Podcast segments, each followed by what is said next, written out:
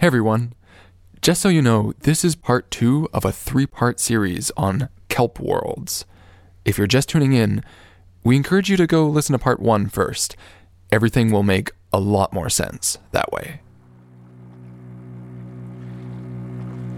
You are listening to season two of Future Ecologies.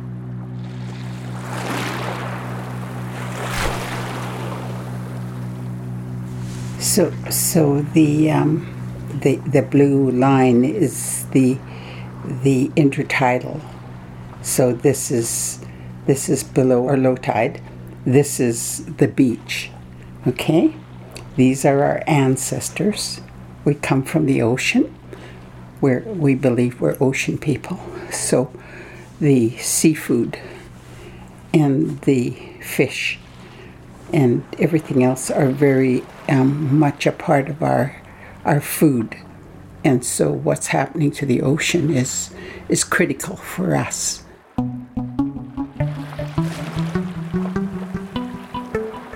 And this of course is sea otter. And in the old days the sea otters were um, harvested by the Lana Auga or our hereditary chiefs and they were the people that were able to wear them, to use them as inside our homes, and to keep the cold out during the winter. It, it just tells who I am. Um, I'm the head woman. My, my brother next to me is our chief. And in the old days, the only people who would wear these things were people of high standing. With the coming of Europeans and the fur trade, it uh, blasted that part of our world apart.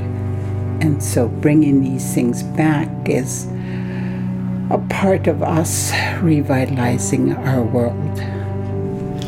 So it's a really significant thing to see this headdress from this matriarch that has otter on it shows her standing and it shows the connection to the entire ecosystem and her people okay. so there's so much uh, symbology and protocol and law associated with that piece and it's amazing that you guys just got to record that and and see it and she'll wear it tomorrow at convocation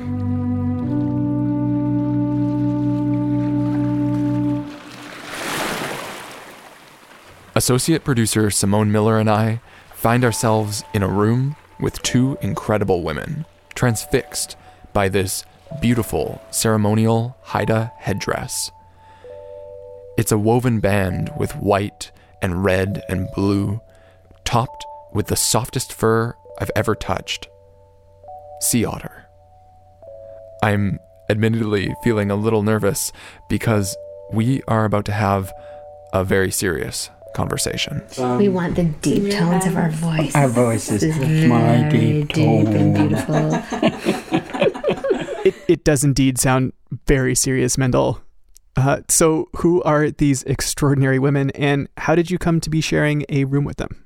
Well, sharing this room with them. Yeah, a room makes it sound saucy. Um, while you were off in Santa Cruz catching up with Jim Estes and his career studying sea otters, I thought I'd look into what was happening with kelp here on the coast of British Columbia. And you can't research kelp in BC without quickly coming across Dr. Anne Salomon's work. My name is Anne Salomon. I'm an applied marine ecologist at Simon Fraser University and an associate professor there. And our other guest, who honored us by sharing her headdress. What part of me do I introduce? All of it. All of it. I'll be here till tomorrow. That's true. There goes our hour. yeah. Uh, my name's Kii'iljuus. Uh, my English name is Barbara Wilson, and I am just graduating with my master's in education. Uh, I, I did my thesis on climate change and the impact that it's having on our world. Uh, at home, I'm I'm a grandmother. I'm a mother. Uh, I'm an elected representative of our village, to the Council of the Haida Nation. I sit as a chair for Indigenous Justice in residential schools. I'm a matriarch um, for our clan, the Stawas Haida Gwaii, and we're the Eagle clan from Cumshewa on Haida Gwaii. And I would like to congratulate Barbara on her convocation the day after we recorded this interview last fall. Congratulations. Okay, and uh, just for our non Canadian listeners, what is Haida Gwaii, Mendel? Haida Gwaii is a large island archipelago off the coast of northern BC, just south of Alaska. Elder listeners might actually recognize it more as the Queen Charlotte Islands. They're the ancestral homeland of the Haida Nation and have been historically surrounded by hugely productive waters and kelp forests. Today, they're known around the world for the distinctive artwork and especially totem poles produced by Haida artists and carvers. I think that's all we need to say for now. Yeah, that's en- that's enough for now. Okay, um, so you mentioned abalone at the end of the last episode, and, and I am so curious, what are we going to talk about with these delightful guests? Okay, so last episode, you took us on a grand tour through Jim Estes's career and the ecological insights we've been able to glean from that tough love triangle of sea otters, kelp forests, and urchins. We covered a lot of ground. We talked about keystone species, trophic cascades, hysteresis, some pretty heady stuff. For sure. Yeah, a lot of real ecology. But we didn't really talk about the role of human beings in the coastal ecosystem. We we had human beings detonating nuclear bombs underground and other human beings counting starfish and hunting whales to near extinction and uh, human beings arguing over how to interpret data. Okay, granted, but those were almost all modern scientists or fisher people. I'm talking about day to day human relationships with kelp ecosystems, going back to time immemorial. But I don't fault you for neglecting this aspect of the story. You're far from alone. It seems so basic, and yet many, many scientists, applied scientists in my field, usually don't really think of, of humans as part of the system, nor some of these key species interactions. And so we will go a long way if we just start by doing those f- few things. So, today we're going to go a long way by doing just that looking at kelp and shellfish ecosystems as if our lives depended on them. And in some very real ways, at least here on the coast, they very well just might. At least, that's how it's always been for the Haida and other coastal peoples. This episode, we're going to put aside those fancy ecological ideas and talk about what it's like to be in relation to otters, sea urchins, and kelp. And what happens when colonial governments upset a balance that's been maintained for thousands of years. This is part two of our three part series on kelp worlds. I'm calling it Ocean People. Broadcasting from the unceded, shared, and asserted territories of the Penelakut, Hwlitsum, and other Hul'qumi'num speaking peoples, this is Future Ecologies. Where your hosts, Adam Huggins and Mendel Skulski, explore the shape of our world through ecology, design, and sound.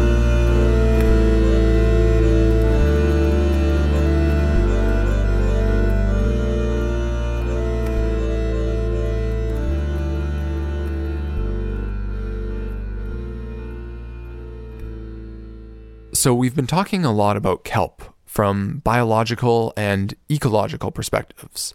So, I couldn't help asking Anne, what does it feel like to be in a kelp forest? Kelp forests are beautiful. They're like uh, liquid forests of the sea. And when you come up to them, depending on the ocean conditions, you can often see blades of golden kelp on the surface of the water. And if you're about to dive in them and explore them underwater, you usually have a couple of feelings associated with that beautiful view. A little bit of anxiety because you've got to gear up, and usually the boat's jostling you around. You've got to find all your gear. And then you can relax again once you have all of your gear on and you go over the side of the boat, dive into the water, and then all of a sudden you're surrounded by those beautiful blades of kelp and bubbles as you descend. And depending on what kind of kelp forest you're in, if you're in a bull kelp forest, you start gliding down along these beautiful stipes. These stipes are like golden ropes because at the top is the air bladder from which the fronds, the blades, the leaves of the kelp are at the top of the surface, right? So you're going down those long stipes down to the bottom. And if you're in a giant kelp forest, then you see blades all the way down, and it's, it's pretty different.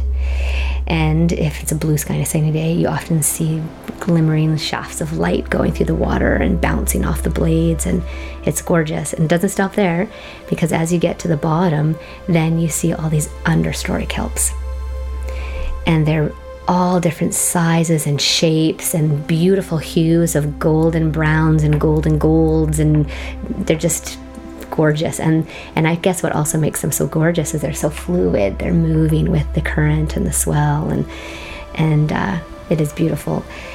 And then of course there's all the animals that live amongst this this beautiful liquid forest. So, with fish darting around or some moving quite slowly. Um, and usually at the bottom, you tend to see this beautiful, bright pink crustose coralline algae. So, it's a really beautiful contrast. And on that coralline algae, you often see lots of different animals. So, that's what I think of when I think of kelp from the surface of a boat and and below the water but there's one other place where you often see lots of kelp, and like Barb told you, it's pictured on her headpiece there, and that's in the intertidal. And what's beautiful about the intertidal and all the kelps there is it's accessible to so many people.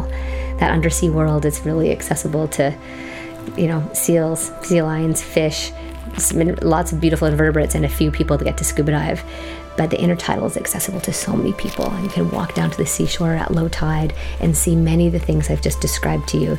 They're just flopped over instead of standing up and moving with the current. That's an experience of kelp those of us who live on the coast are more familiar with. Basically, washed up on the beach, where it's easy to harvest and take home to eat. yeah, you and Barbara are on the same wavelength. Get it? Wavelength. Kelp. to me, kelp is food and a very important food. I've learned through my years of research that it provides um, extra enzymes to people who are ocean people, and that extra enzymes allow us to extract vitamins and minerals from all the foods we eat as we are ocean people. So when we get herring spawn on kelp, herring spawn on kelp? Yeah, it's considered a delicacy around the world, and it remains a highly valued traditional food to the Haida, who know it as gao. The Haida and Coast Salish people are often spoken about as salmon peoples, but judging by the remains discovered in middens up and down the coast, herring peoples might be even more appropriate. This mighty little forage fish travels in these enormous schools. It's basically the basis of an entire oceanic food web here in the Northwest. Literally everything eats them salmon, whales, seals, sea lions, birds, and people. In the last few decades, most of the commercial herring fisheries have crashed here on the coast. But that's a story for another day. Suffice it to say that herring like to lay their roe on kelps, and that the Haida have been harvesting and eating them together for thousands of years. But in recent times, an extractive commercial fishery for gao has made even this mainstay much less common. It sounds delicious. It sure does. And the value of kelps as food is only one aspect of their importance to the Haida. It means that if if we're rowing or if there's a big storm and there's lots of kelp around, there'll be a safe passage on the inside of the kelp. Um, and so it has a different relevance to ocean people than people who come to extract it for commercial value. Right. So it it acts kelp acts as a a, a natural storm break. Exactly. I got the sense that these two could talk about kelp all day, so I wanted to make sure that I asked them about that kryptonite to the kelp forest, that bizarro world. What is an urchin barren actually like? Well, picture this a blanket of red on the seafloor where you have just high, high, high numbers of sea urchins, spiky red and purple and sometimes green um, invertebrates that have these long spines, some of them longer than others, and they're shoulder to shoulder. Um, and because these are some of the our, our, rocky reef's most notorious grazers, there's very little kelp around. So imagine shoulder to shoulder, red spiky balls. Um, underneath, they have these these things called Aristotle's lanterns, and they're, they're these mouth parts that can graze away at kelp and many, many other things. And underneath this blanket of mostly red, sometimes red and purple sea urchins, shoulder to shoulder, you tend to see that this bright pink crustose coralline algae. And so if there's any space in between the urchins or as their spines are hitting each other, you can see it through those spines. Imagine just an, a, a bottom carpet of pink. And often urchin barrens, they can be patchy, but around Haida Gwaii at least, they're vast. And so when you're diving and you look up, sometimes you just see, when the visibility is decent, um, red and pink that goes on for a long time. This is where we, as audio producers, are supposed to play the ominous music and tell you that urchin barrens are bad and kelp forests are good. And here is how you can help the kelp. Help me! Oh my god. I'd been urchin for a place to stick that pun in. No! but as regular listeners to this program will find unsurprising, it just isn't quite that simple. For Barbara, urchins are also an important cultural food. For me, when I think of gudingai, gudingai is what we call the big red sea urchins. Um, I think of food because before they were commercialized and separated us from that, that was a very large part of our food. I can sense a pattern here. Totally. It's it's actually the gonads of the sea urchin that you eat. And this food is also a traditional Haida mainstay that's valued as a delicacy around the world. And with that has come more commercial extraction. Right. So would it be fair to say that urchin barrens are actually a boon for sea urchin harvesters? Well, not exactly. There are just so many urchins and not enough kelp. Kelp me! Oh, no because they're shoulder to shoulder and because there's not a lot of food around, if you crack them open, there's not a lot of food inside of them. They're, they the gonad is is really minimal. The, the skinny. This is great. Exactly. Skinny and not worth eating much because they, there's not a lot of gonad in there. If you go up to the feed line in the shallow waters where it's wavy and there might be some kelps because the urchins, you know, they're affected by waves as well. And so they can't graze as efficiently and they get jostled around up in the shallows. And so kelp can grow up in the shallows. That's where you can get some urchins that have pretty decent gonad because there's food there. But in those urchin barrens, you know, they're high density of sea urchins, but they're like said skinny little sea urchins. They're not filled with a lot of gonad. So, in urchin barrens, most of the urchins are too starved to be good to eat. It's only really near the shoreline where some kelps can survive due to wave action that those large urchin persist. But often, commercial harvesters beat your average community member to that harvest, so sea urchin barrens are a pretty mixed bag. Oh, okay, so uh, can I play the ominous music now? I guess. Just a little bit. Sea urchin barrens are a result of the extraction of the sea otters from our waters. Mm-hmm. And so what's happened is all those uh, sea urchins have been commercialized, and it means that uh, more is taken from our waters without balance. And so it's, it's quite significant what's happening all around the world with the extraction. Okay, so it's not the urchin barrens per se, but the attitude of extractivism, whether it's uh, sea otters or, or urchins or, or gao or even great whales, that really disturbs both the ecological and, and social balance. Exactly. And and this is where Barbara's story and the scientific story we heard from Jim last episode, that's where they really line up. Too much extraction causing trophic cascades and having all of these unintended but predictable consequences for people and ecosystems. But now, we're coming to the part where these two stories have historically diverged in a big way.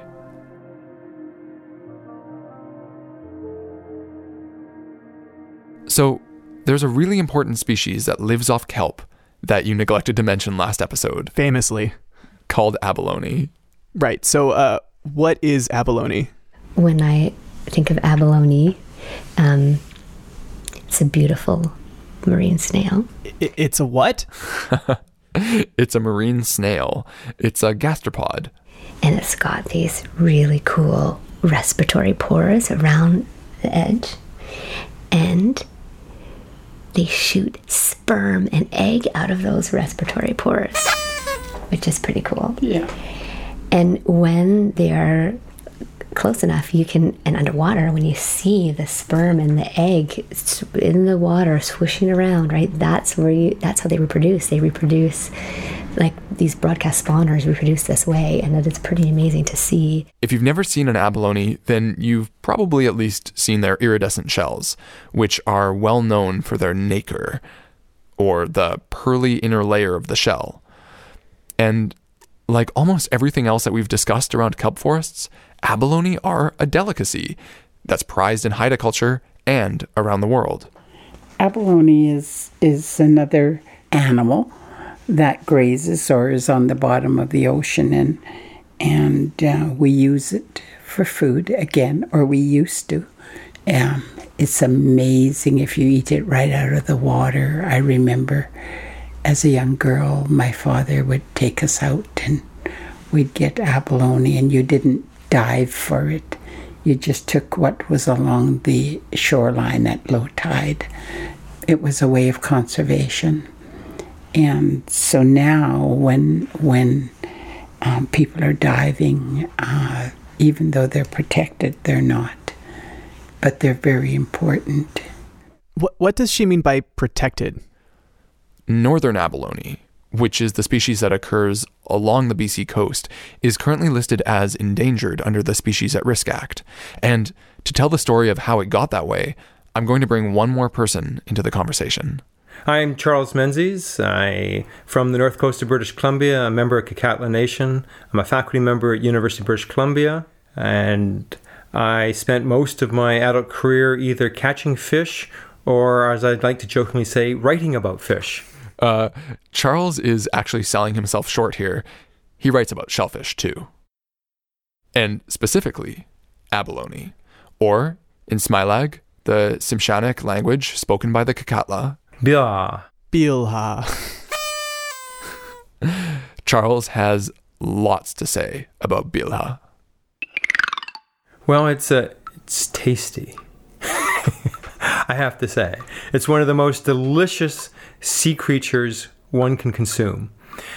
People sometimes think it's kind of tough and hard, and there's an element of that because you're eating the foot of an animal. And so that in terms of the way that it's like a snail with a single shell over its back, and there's this real strong kind of suction cup like foot, and that's mostly what you that not mostly that is what you eat. You peel it out of the shell, you scrape off the, the little bit of the viscera that's there, you clean it a little bit to get the black around the edges, and then you kind of some people like to tenderize them, but you don't really have to. You just you can slice them and fry them, steam them, uh, dry them.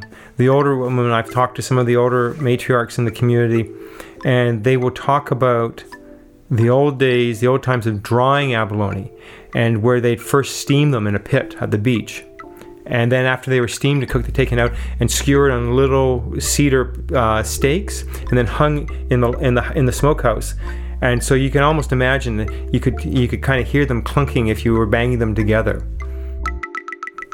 I mean, as a kid, my dad. I mean, I write about this in one of my papers. But as a as a kid, I remember we'd always get a feed of abalone would turn up somewhere somehow. Either dad would bring it home from the boat, or somebody would drop it off. And I can remember him sitting there because, of course, he's the old style kind of guy. So he only cooked certain things. It was kind of like steaks, or he'd carve the turkey and prepare the turkey. So basically, it was my mom did most of the cooking. But when abalone or fish like oolakan turned up, he did those. But I remember he'd stand. Of course, he had a big production. He'd take these and he'd melt, hit them with a mallet. He'd drop them in an egg wash. He'd put them in flour and he'd throw them in the pan. And you know, and they really kind of taste like they do, literally do kind of melt away. Um, and I know my comparatives to tell you what it tastes like isn't necessarily going to help because I think it tastes like the, the lateral muscles in a sea cucumber. so, you know, how is that going to help people understand? I actually have eaten the lateral muscles of a sea cucumber, so I think I get the idea. I, I can only imagine. Because, dear listeners, we were unable to sample bilha in preparation for this episode due to the fact that it's endangered and therefore illegal to harvest. Right. Uh, so, how did that happen? Charles says that important cultural foods that weren't commercially viable to settlers tended to remain largely within Kitkatla control, under the radar, so to speak. And up until the 1970s, settlers weren't that interested in bilha. In, in a weird way, there was no, no pressure on abalone stocks up until the 70s. Uh, and they were kind of sitting there um, people would harvest them. There's a recreational harvest. There was a kind of modest uh, commercial harvest. But then, in the 70s, there were major changes in the fishing industry. This was about the time that Jim was first heading up to the Aleutians and when whaling was really picking up in the North Pacific. The Japanese fish market started to expand in a different way, and there's a lot of investment into Canada and other parts of the world, and abalone became a, uh, a species of interest. And uh, within about 15 years, abalone were destroyed as a commercial uh, fishery. And it's every single maneuver that was made to abalone in terms of uh, controlling and regulating them led to increased catches, led to greater chasing them down and lower diminishing stocks. And by the time they get to the mid somewhere around the late 80s, they basically shut it all down and made it illegal for anybody to capture abalone. The Department of Fisheries and Oceans closed the abalone fishery in 1990 but they didn't just close the commercial fishery, they closed all fisheries. But as Barbara points out, it hasn't worked. Even though the law is supposed to protect it, uh, it's a commodity that's very precious and goes into the black market. And people who are diving for other things um, are speculated to have access to those things at the same time. And on Haida Gwaii, because we have big islands and big water around us, it's hard to keep track of what's happening everywhere. Once the abalone stocks were depleted by extractive fisheries, it doesn't take a lot of illegal harvesting to keep them from recovering. At the same time, First Nations people like the Haida and the Kitkatla, who highly prize abalone, are now criminalized if they attempt to harvest it, even though it wasn't their fault the stocks were depleted. A whole generation of young people, indigenous and non indigenous like ourselves, has never tasted this signature food of the kelp forests. And for the elders who remember eating it, it's even harder. When our people get old and they're in their last days, that's usually one of the foods that they ask for. They would like to have abalone before they pass on, and so it's very emotional for us. And we talk about it all the time on how we'd like to be able to bring them what they want.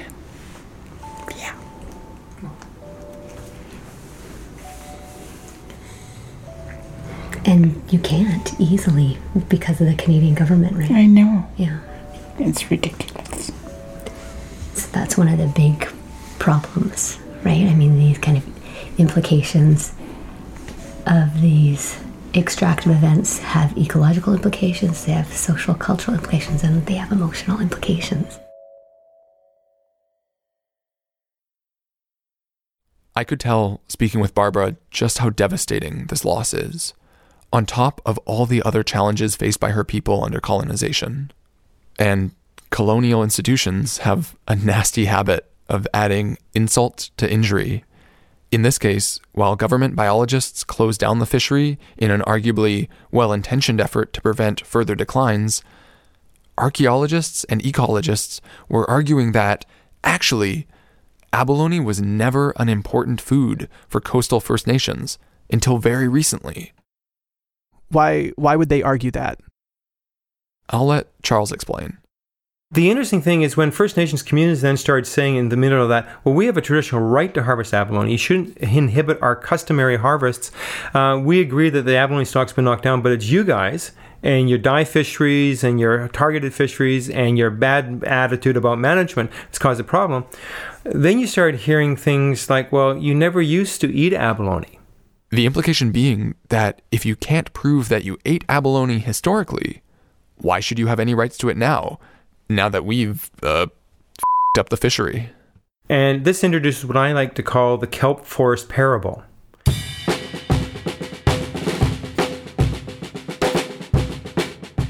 One of the things that's really big in the ecological world today in marine ecology is about biodiversity in the kelp forests. And the story is told sort of in this way wantonly destructive humans in the late 1700s and early 1800s, indigenous and non indigenous cooperating together decimated sea otters. Why do we care about sea otters? Besides the fact they're being exported to the Asian markets for great riches in the pelt, because sea otters are said to keep down the pernicious sea urchins and as a kind of collateral damage, they push the abalone below the low mean tide mark where no human without adequate technology could ever encounter abalone and then you have this massive d- diversity. And then after you extirpate the sea otters, the urchins start to roar back in. They mow down the kelp forest. You have a massive decline of biodiversity. You then see the abalone, the biha, start to kind of climb up the beach because there's no natural predator for them, and they get closer and closer. Because uh, my favorite line about these things is that people call, you know, the biologists call them cryptic crevice dwelling critters. Uh, it's too many alliterations there. But of course, they, they start to reveal themselves. And to carry the story along, some indigenous person is walking along the beach and sees this object and goes, Oh, what is this? Let me look at it. And of course, reaches down, picks it off the beach, and decides to taste it, says, I love it, and starts eating up abalone. Now, I'm being a bit tongue in cheek and facetious and a little bit nasty with the way I'm recounting this. But the point of the story is that, well, hey, look, guys, indigenous people might be you might think they're ecologically sound. They're not. They destroyed the sea otter. And then as a, a consequence of that they derived an unmerited benefit of abalone turning up into their diet. And then over a hundred years or so people have kind of got accustomed. They think they have always eaten abalone when we know they haven't. And any abalone they did had came from california with the spanish fur traders they'll point out. So what charles is saying is that Jim Estes' foundational research on kelp forest ecology has been sort of weaponized to argue that before the sea otters were hunted to near extinction, they would have eaten all the abalone along with all the urchins, and that indigenous people would never have had access to abalone until recently as a result. Yes. Except, of course, as a result of trade. I think one thing that's important to acknowledge is the fact that our ancestors traveled up and down the coast and they traded for abalone. There's one species of abalone here in BC, but there are seven in California, and some, like the red, are quite large. The buttons that we use on our robes are made out of abalone shell. And so uh, in the old days, our ancestors traveled down as far as we know right now as far as California and maybe farther south and traded for the gulcha. The big ones are called gulcha. They're like this. Ours are, are like this and are very thin and brittle.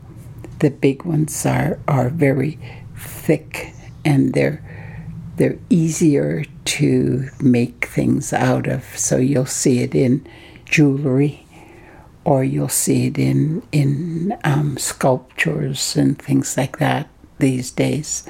And some of it comes from other places, but our main source for the big ones was California. That sounds like a trade that way predates the Spanish fur traders, right? Definitely. Abalone had clearly been important here since before the sea otters were wiped out a couple of centuries back.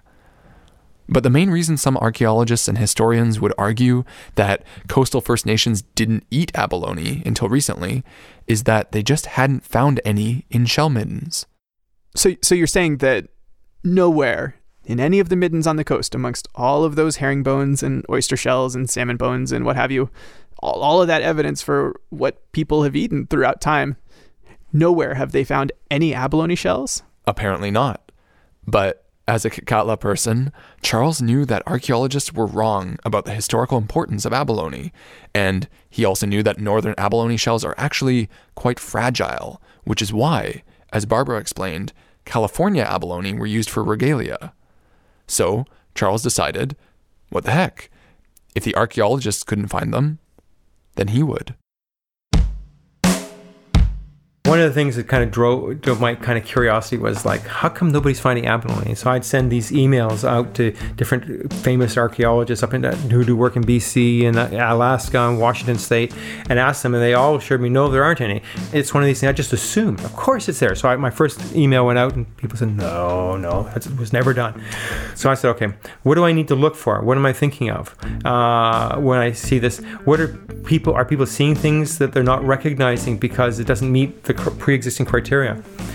And then also, where do you need to go? What's the likely spot? So obviously, on the interior of the of the Kitkatla territory, you're not going to find abalone.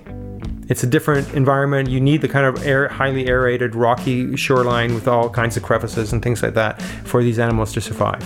So Charles took a team to an old village site at the south end of Banks Island on a hunch. And I actually remember the first time we came up though, because we were the show, we do these auger tests, and we put the auger down. It's about a, um, a foot long device. It's about four inches across at the top, and it's just like a whole a fence post digger. And you screw it into the ground 10 centimeters at a time, and you pull these out. So I, I we, use a, actually a kind of a, a, a, splicing fid little thing. It kind of looks like a, long narrow point in the front and a, in a curved piece of open cylinder. So you'd put anyway. I don't know if this makes sense to people, but it's a kind of long pointy piece of metal with a nice comfortable handle, and you kind of poke it into the bucket of the auger to get the soil out. And I remember sitting there with people around. We were pulling this kind of first one out. We got in a couple, and I got a Rubbermaid tote, and I'm knocking the soil and stuff stuff out onto it. And I said, wow, it's abalone. It's just shiny. You could see it shattering and shimmering everywhere.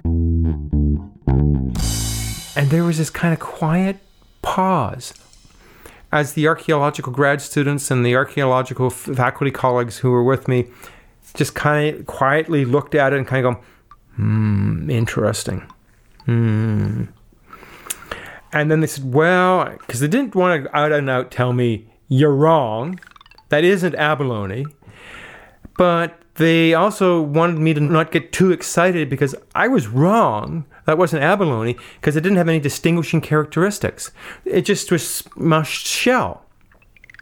So I'm looking at it, I know that's abalone. I says, there's no other way. And then there's all kinds of suggestions are provided. So I, said, so I got a little bit kind of quiet myself and said, we'll just keep doing this. And, you know, and kind of the moment carried on. And then we heard this kind of yell from a distance, a kind of like,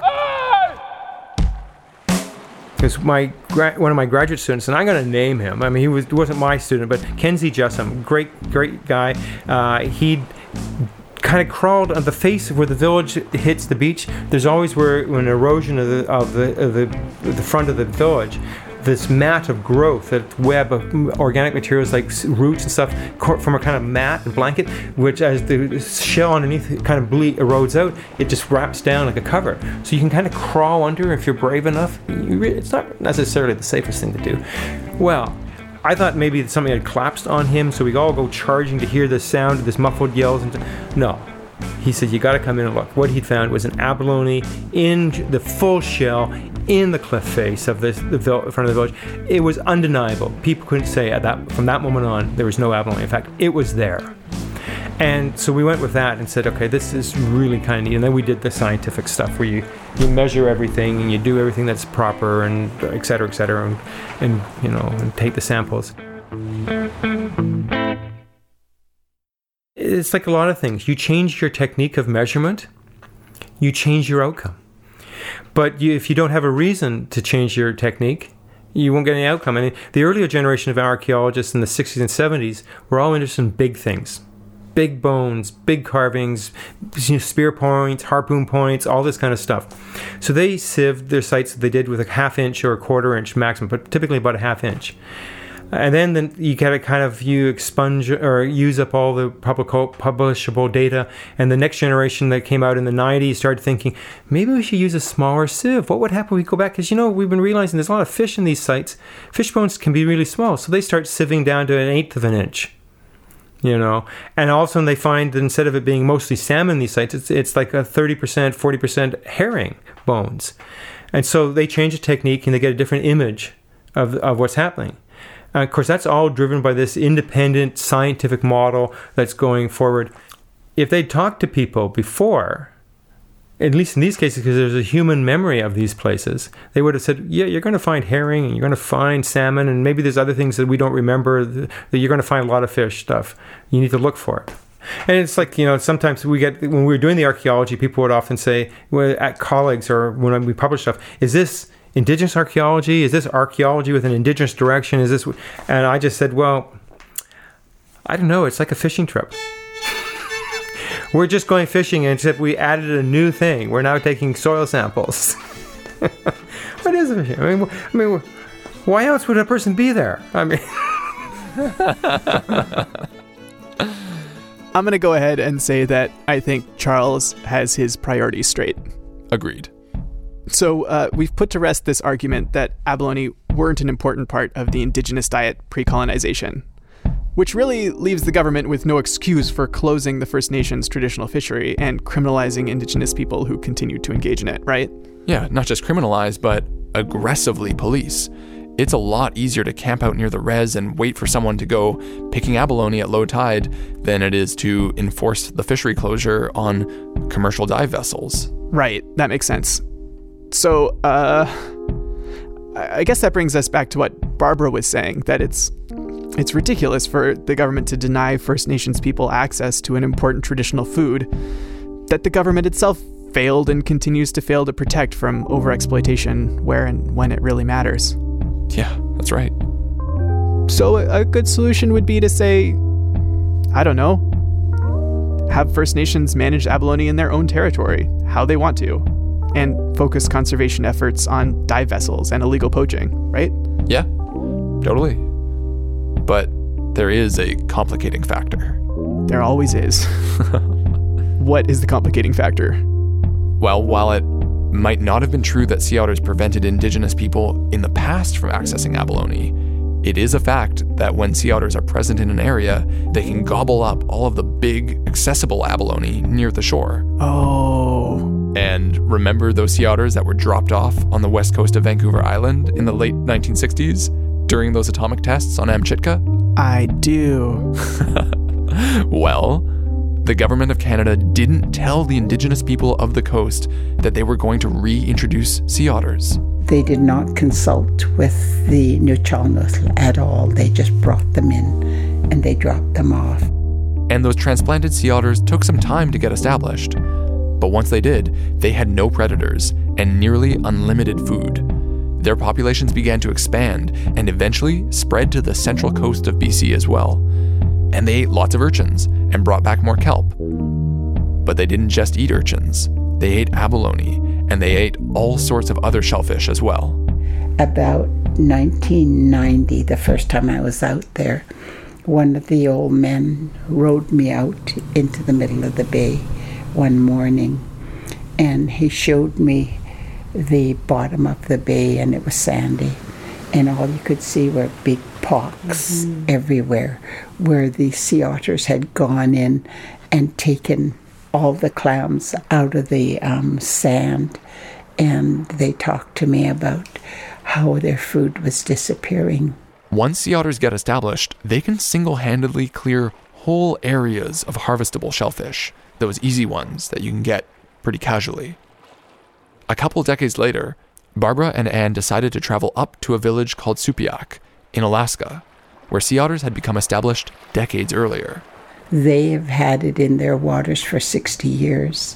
When we went there, um, a group of us went there to, to visit with them and to see what they were being able to eat.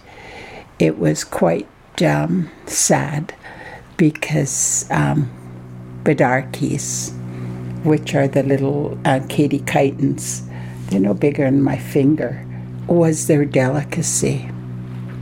And a lot of their generations, probably three or four generations, had never seen other seafood because everything was cleaned out by by the um, sea otters that are in their waters, and the only place they would find the bidarkies were in the crevices.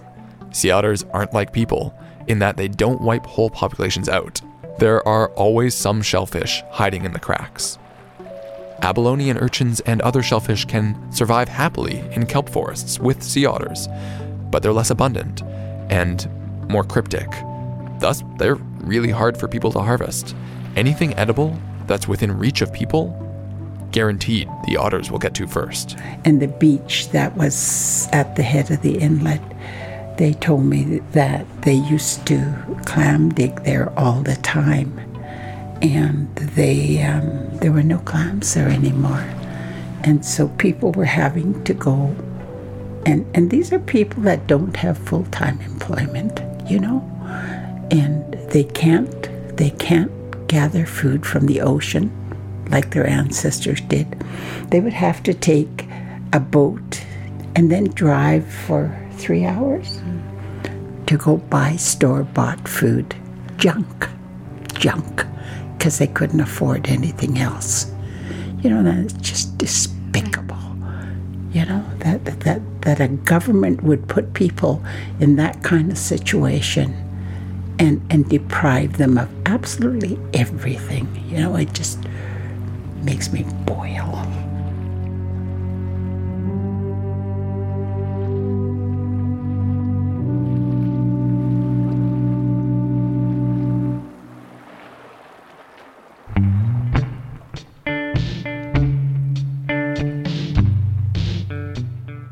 that's really distressing. That on, on the one hand, you have this widely known success story of sea otters returning from the brink and, and getting established again here. And then there's this ugly flip side that I think most people are probably not aware of. The other side of the story is is the concern that happens when uh, sea otters come into an area, and we have this this balancing act of you know, how much is enough and how do we control them? With SARA, the Species at Risk Act. We've talked about SARA before on the show in our episode on Southern Mountain Caribou 2.1. It's Canada's endangered species legislation, and in the case of caribou, it's really failed for almost two decades to afford them the necessary protection. In the case of sea otters, at least at this point, it might be overly protective for areas with large populations. There's no ability to keep the balance. And if you think back about the different nations along the coast and remember that we're ocean people, we lived from the ocean, about the ocean, on the ocean. And so our food sources come from the ocean as well as we believe our ancestors came from the ocean. So when the sea otters were originally in our waters, there was a, a way of determining which areas you would allow the sea otters to be in and which areas would be saved for human food. So you had this active management regime that that was based on clan systems and believing that everything has a right to food. Okay, so you, you didn't just exclude them, you allowed them to, to live in other areas. I want to give you a really specific example that highlights what Barb's saying. Um, if you look at our Species at Risk Act and the policies associated with trying to to do good, these are typically single species policies, right? So we're trying to manage for the conservation of abalone as an endangered species, and we were trying to manage for sea otters, uh, which were an endangered species. They were brought back and they have recovered quite well, so they've got downlisted to threatened status, downlisted again to a species of special concern where they are now, and yet here we are managing them with these singular policies and typically, you know single studies of their species abundance, and yet they interact, right? One is a predator of another, and guess what? Humans interact in that system too, and yet we tend to exclude humans from the picture and not even consider these very strong species interactions.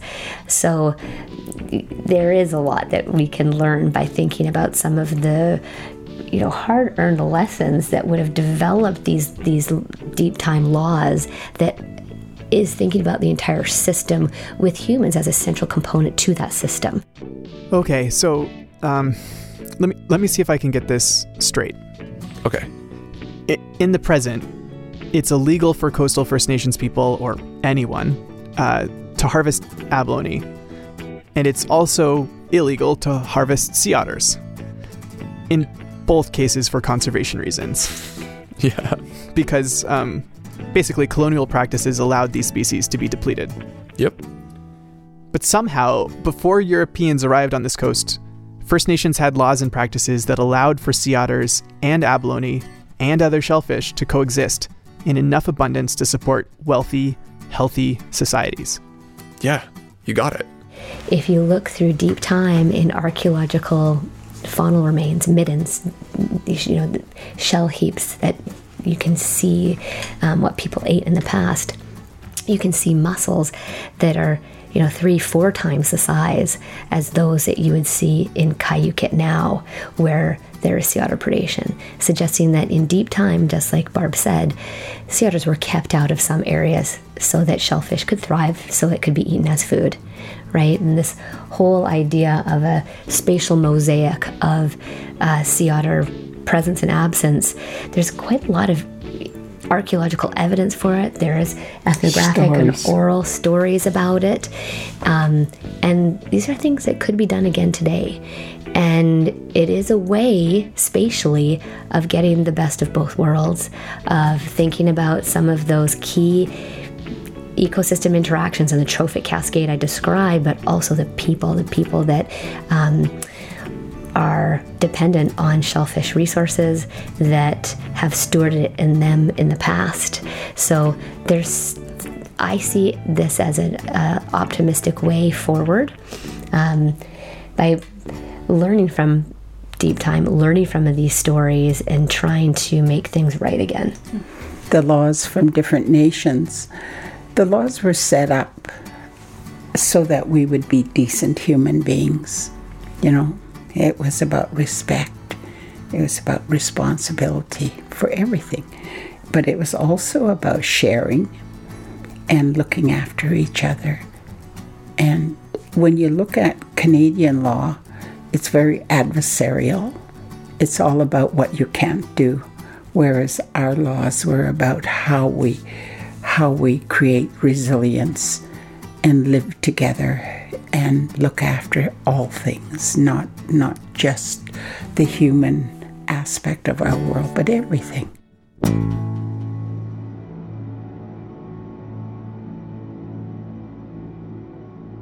I'm struck by this idea of a spatial mosaic of areas with and without otters, maintained by people with detailed ecological knowledge and rich protocols.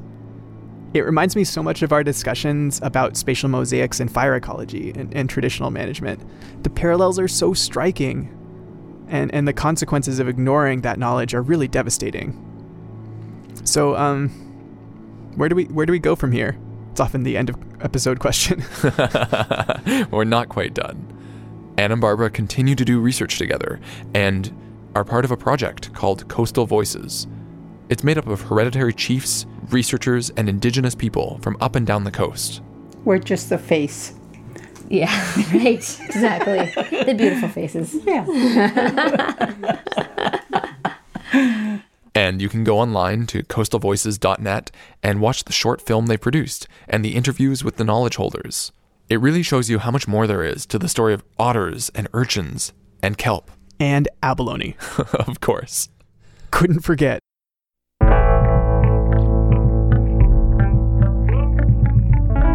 In the next and last episode of our three part series on kelp worlds, we're going to take you on a journey to Haida Gwaii, where Barbara's ancestors have lived and eaten lots of seafood since time immemorial. Sea otters were hunted to extinction there, and it's one of the places on the BC coast where they haven't yet returned. We'll be headed to Gwaii Haanas, or the Islands of Beauty, where researchers are looking for answers to these questions and digging into some mysteries that get at the very heart of what it means to be an ocean people. That's next time in part three of our series on kelp worlds. Thanks for listening. This episode of Future Ecologies was produced by myself, Adam Huggins. And me, Mendel Skulski. In this episode, you heard Juice, Barbara Wilson, Dr. Anne Salomon, and Dr. Charles Menzies. We'll be back next month on the second Wednesday. Please rate and review Future Ecologies wherever podcasts can be found. It really does help, and we love reading what you have to say. Special thanks to Simone Miller and Jim Estes. Music for this episode was produced by Loam Zoku, Sour Gout, the Western Family String Band, and Sunfish Moonlight.